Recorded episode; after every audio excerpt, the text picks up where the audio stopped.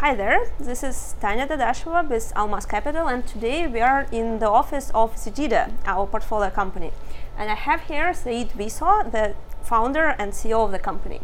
Hi, Said. Hi, Tanya. Yeah, thanks for having us here in um, Zededa's office. It's actually, uh, can you can you maybe start discussing how the company came together, what's behind the name of it, and um, actually the design of the office as well, because it matches the name and Yeah. the design. Thank you. Yeah, maybe a few words around uh, the company. So uh, there's four founders of us, so I'm one of the four, um, and uh, all of us came from very different backgrounds. So when we came together and decided on the company, we had to come up with a name. So all of us came with different suggestions, and the name that you know, I guess I won was the name that actually has to do with my background. Um, so I'm actually originally from the Netherlands. And if you follow any Dutch soccer, you know that the color of the Dutch is orange. So that explains why we like orange. Um, and the other part of the name, actually, the name itself comes from my uh, background being Moroccan. And Zededa is actually a Moroccan word, and it means something innovative or new. So we combined all these factors. We had a little um, competition, and here we are. So the others lost completely; they have no input in it. well, they, they won other things, but they didn't win the name. yeah, they sometimes won in pron- pronouncing it because they pronounce it in Russian way, for example, which is a bit different, right? We, I've heard it pronounced in many ways. Um, ultimately, uh, you know, I think what matters most is not only pronunciation, uh, but you know, it's Zededa if you really want to, to say it the right way. Okay.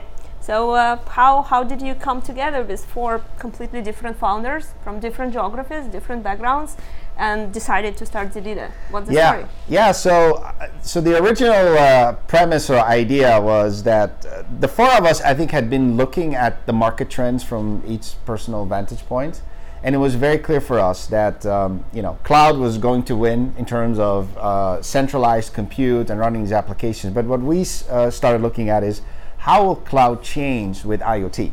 And what we realized was that you know the amount of data that's going to be generated at the edge of the network is going to be humongous, um, and it's too much data to all upload to the cloud.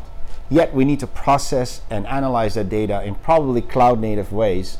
And this is where we realize like if we can't get the data to the cloud, then is there a way for us to actually take part of the application and move it to the edge of the network? Um, and that's where we realized that this is going to happen. IoT is going to happen. People will need to analyze and process data, and therefore, edge computing is going to happen. But all of us came to this conclusion, the four of us, because one of my founders, Roman, he came from the, the, the developer point of view. One of the other ones came from a networking point of view.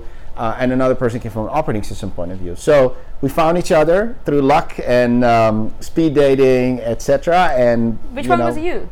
Which one was me? Yeah. I, I saw it from the business point of view. So Okay. I, I, my background has been in product management uh, for many years, uh, developing, defining, and getting products to customers. So I saw the, the business opportunity there. But IoT has been around and people have been talking about it for ages, and it wasn't happening, and it wasn't happening again and again. Actually, it was delayed so many times. So, uh, why did you decide it's the right moment? And uh, also, edge is defined very differently by different people. Yeah. Same as uh, so, it, uh, it's same as IoT actually. But the question is, how did you choose the right spot for, for, for the new company in this whole range of definitions and Yeah. I think this comes back to any company you start. Uh, and this is my first one, so I had to learn a lot on my own. But I think it starts with um, instead of trying to already put in your head what the product needs to be and what the market needs to be, I think you got to go out and meet actual customers. And the problem with a new product in a new market is that there's no definition. It's not like somebody, everybody already knows what to build. It's not like we're building a faster router or a faster uh, something that exists exist today. So you, it's almost like describing an elephant while you're blindfolded. So you go in and you meet customers and you let them talk to you about what are they doing on IoT. How do they think they're going to get the data to the cloud? How, how what are the ways they're doing it today, and what are the problems they're running into?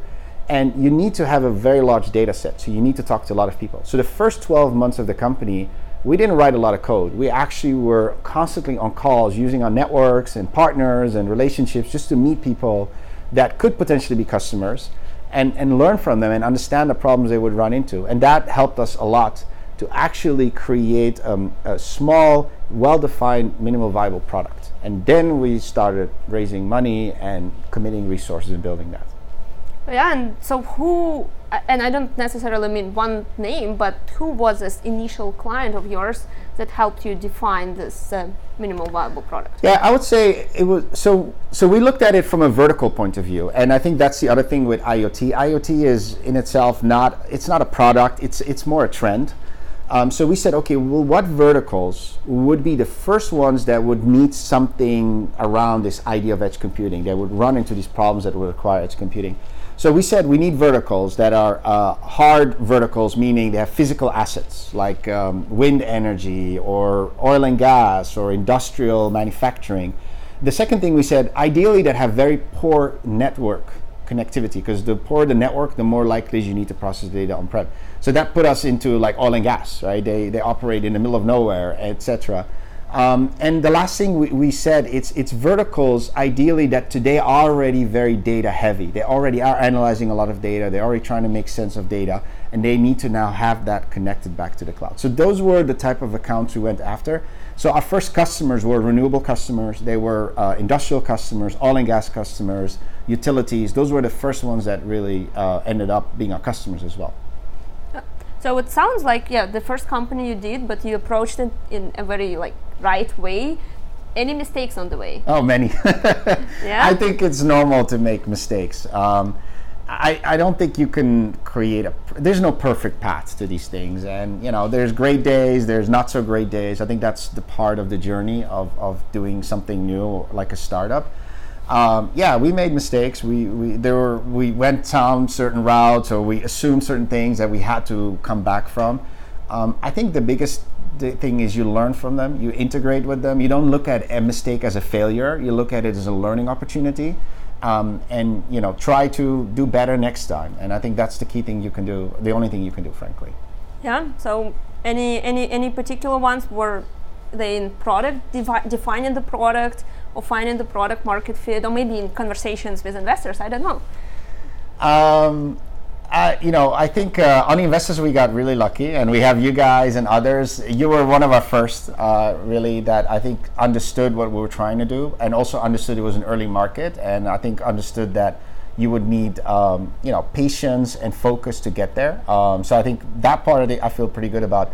I mean, I think things like um, you know when, when you're building a product that sits at the intersection of networking, cloud computing, open source, and security, you have to bring in people from very different backgrounds and cultures and make them work together.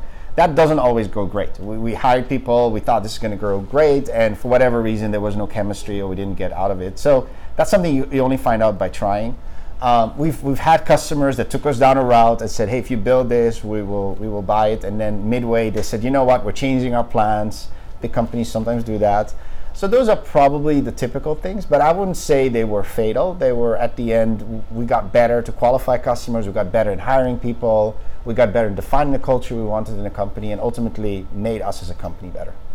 Actually, on, on your last point about uh, coming to a client and then the client changing the mind, since it's basically a new trend and a lot of companies are just starting to try it, how do you def- how, how do you tell it? Is it actually ed- you educating them or they already made a strategic choice and then you just fit into this? So does it actually happen a lot that the company doesn't know yet what they want to get when they start conversations. Yeah, I think in any new market, the the requirements are not fully understood yet. So I think it's natural. So I, I think you notice early, early in a new market or new idea is that you're doing a lot of education, and you will sometimes feel find people that disagree with you in a meeting and say, well, that's not that's not the way it's going to be, or that's not the way the world will, will pan out. Uh, and you you have to think about that and say, okay, am I wrong? Are they wrong? Or are we both wrong, right? Or both right, right? So I think that's part of, of that. I did notice that as time progressed, we started seeing more and more agreement and validation to some of the key assumptions that we had early on. So that gave me the feeling we're on the right path. You know, we're heading sort of in the right direction. Maybe we're not exactly on course, but we're not going away, we're going towards it. What I've seen definitely in the last couple of uh, you know years is that I meet customers that have on their own came to that same conclusions. And we've had a customer few recently that basically designed the requirements exactly to our product. And then magical things happen, right? Because they're like, how did you know? and we're like, how did you know? And then it goes really fast. And before you know it, you, are you know trialing it. You're talking about the relationship, how to help each other, uh, and those are really the best meetings you can have. Yeah, that's actually what happened when you came to pitch out the first time as, as, as investors because when it happened, I, I remember it was 2017, right? So Yeah, four years ago. very early. Yeah. Very early, and we liked the idea and the company so much, and you were not even fundraising, right? So we just gave you the term blank term sheet. It, uh, it was uh, the only experience I had where you guys had so much belief. You gave us a blank term sheet, and I remember you guys saying, "Just fill in the number and sign it." And I, I think you know that meant a lot to us. It meant that you know you believed the idea, you believed the vision, you were ready to you know commit to the relationship, and you know uh, at the end uh, you did, and you've been with us, and really thank you for all your support. Yeah, it's, it has been a very interesting journey, and, and and I mean it's it's obviously not at its end. There is a lot going on forward. So, what do you think is like the biggest struggle right now? So, what is the the things that you're trying to to find out as a next step to scale faster, to move faster? Yeah, I think it's it's. Uh, I mean, ultimately, I think startups that are successful they they focus on doing one thing really well, and and we've always had that uh, uh, mentality. There's a famous book, uh, you know, uh, called From Zero to One. Uh, you know, so from Thiel. So you know, it really. Um, Peter Thiel, it really explains like how you think about building something that didn't exist before, um, and I think as a startup, you have to think, especially early days, always zero to one. My first customer, um, my first million dollars of revenue, uh, my first hire, my first, everything is zero to one, really. And But it's not only good things. It's like the first person you fire and how you deal yeah, with it. Yeah exactly. It's everything is zero. Yeah. yeah. So and but I think it, it, it you have to be very very focused, right? I think the zero to one is really about being super focused and. The challenge is when things start to go well and things start to click, then automatically we all kick into want to end. Let's start doing more things at the same time. And really having the discipline to know exactly when you're still in zero to one mode and when you're one to end mode, I think that's the biggest challenge. And frankly, it gets more and more challenging as things go well because you're naturally to put more money in, you want to hire more people, you want to fi- find more customers, but you have to be realistic where you are. And I call it the eyes versus the stomach. We always have big eyes, tiny stomach as a startup. You have to not forget that it's not only about winning those customers, but you have to also deploy them successfully and make them excited to buy more. That is effort, and that that's requires focus. But actually, for Zededa, it's not just users as customers because as customers you also have like developer community because it's open source so they're also kind of customers Absolutely. yes you of course have industrial customers and any startup you also have vcs in some way as customers Yes. so how do you handle it all how do you manage it in, in your time Uh, how, how do you manage your focus the team focus Yeah, no, it's a great question. Well, time management is essential. I mean, I, I think um, ultimately, our the, the, we as a company actually sat together, and when we defined our mission, it was really about how, how do we delight customers and making edge computing, you know, effortless. Um, and so, so I think it's always coming down to the customer, right? And the customer is the one that buys your product, and you want to make sure that you, you make them successful, and you have to be customer first centric. I think that's the first priority. Is like customers go first, right? So if you have conflicts in schedule, we always prioritize customer meetings. If a call, comes in, it's a customer, let's give that the priority. I think that's that's the, the first and and, uh, and foremost thing in terms of um, uh, wh- how to focus and, and get that going. Um, and I think you have to. Sometimes people forget about the existing customers. We're so excited about the next customer that you forget about you have actually existing ones, and it's equally important to make them happy because, frankly, a happy customer is your best salesperson. And and we've seen that. We've had customers say we want to talk to some of your other customers, and you know what you want is to put a, people in front of them that are super excited. But actually, that works for VCs as well because when we do diligence and we talk to customer and customer is super excited and saying how great this is working for the whole industry and them. That's why it's yeah. customer first. If you so when you have happy customers, you will have uh, first of all happy investors. Yeah. You also have a happy team because your engineering team builds a product not because it's fun to build a product, but they want to see that product you know being used and deployed. So again, if you have uh, customers, then that happens by itself, and then you'll do that. And then when you have customers, then also you can build a strong partnership and uh, an ecosystem and everything else around partners and ecosystem around that. And finally, even on the open source, we've seen that as well. We've open sourced our software. Open source is in the DNA of our company. Um, and we noticed that the open source project got more excitement when people realized there's actually customers contributing code or commenting or, or being part of the forums or the calls or whatever we have. So it, ultimately, I think it always comes down to customer first. Then the question is if it's customers first, and the customers are large, usually enterprises, right? Industrial segment is always like that. And I mean, it's usually big checks and it's important for the company. So, how do you manage not to get too focused on creating features for them, not turning into a service, basically serving them, but still keep the focus on product centric approach that, that can be scalable and repeatable rather than going into like a very long backlog of their asks? Yeah, no, that's a great question. So, again, uh, we said you build the MVP, right? And and the first thing you need to do is when you build that MVP is instead of worrying all the twenty thousand other features you can do, is make the MVP really, really good. And you know, you know, you can always make it better, more scalable, more stable. Um, you know, there's always little knobs and things you can add, but you, they don't take you away from the actual core product, right? Once you have that, that's the core, right? That's what you take to the customer. Say, this is what I have they're going to come in and say, hey, we want this, we want that. And then you have to be very strong in the product management view where say, does this make the MVP um, better and make it uh, not just a minimal viable but better viable product? Or does this really take me away from my original ideas and philosophy around the product? And if it does, you know, then you need to figure out what partners can I bring in to help with that. So to your point, if the customer says, "Hey, I love your I love your orchestration solution, but can you help us build the app that analyzes the data at the edge?"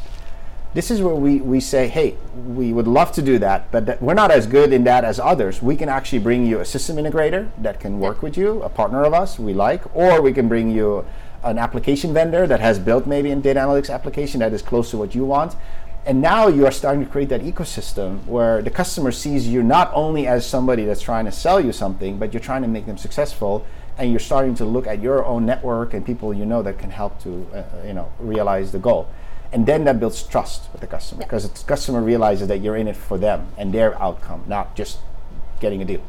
So the ecosystem approach is like ultimately what brings value to them, but you are the way to bring exactly. Yeah. And then for us, the beauty as our company is once we bring an application to a customer and we onboard that on our system, any uh, customer in the future that needs that application immediately can take advantage of it because we already learned how to do it. We already made it part of our ecosystem. So that builds the network effect, which you know builds valuable companies as we know. And also, this partners ecosystem they can be contributing in many other ways, and not just in uh, different value-added services or code, they can become investors, as we know. Th- that's one. We can have investors come in. They they can they will open up more opportunities. If you bring them a deal, they may bring you a deal in the, in the future. And that's why I think you know a lot of startups. They, you know we always have big vision and ideas, uh, and we want to do everything out there. But you have to realize this is not a zero sum game out there, right? It's not like, you know, we all win and they lose. There's a win win possible, and you have to find that win win. And if you create that, you can create an enduring company and market. But that's what open source is all about, well. 100%. And so open source is yeah. open source is the best example of that model. Yeah, yeah absolutely. Absolutely. Now that's a very interesting story and a great journey. Actually, excited to continue it with you. Thank you. Well, thank, thank you for all your support. Thank you.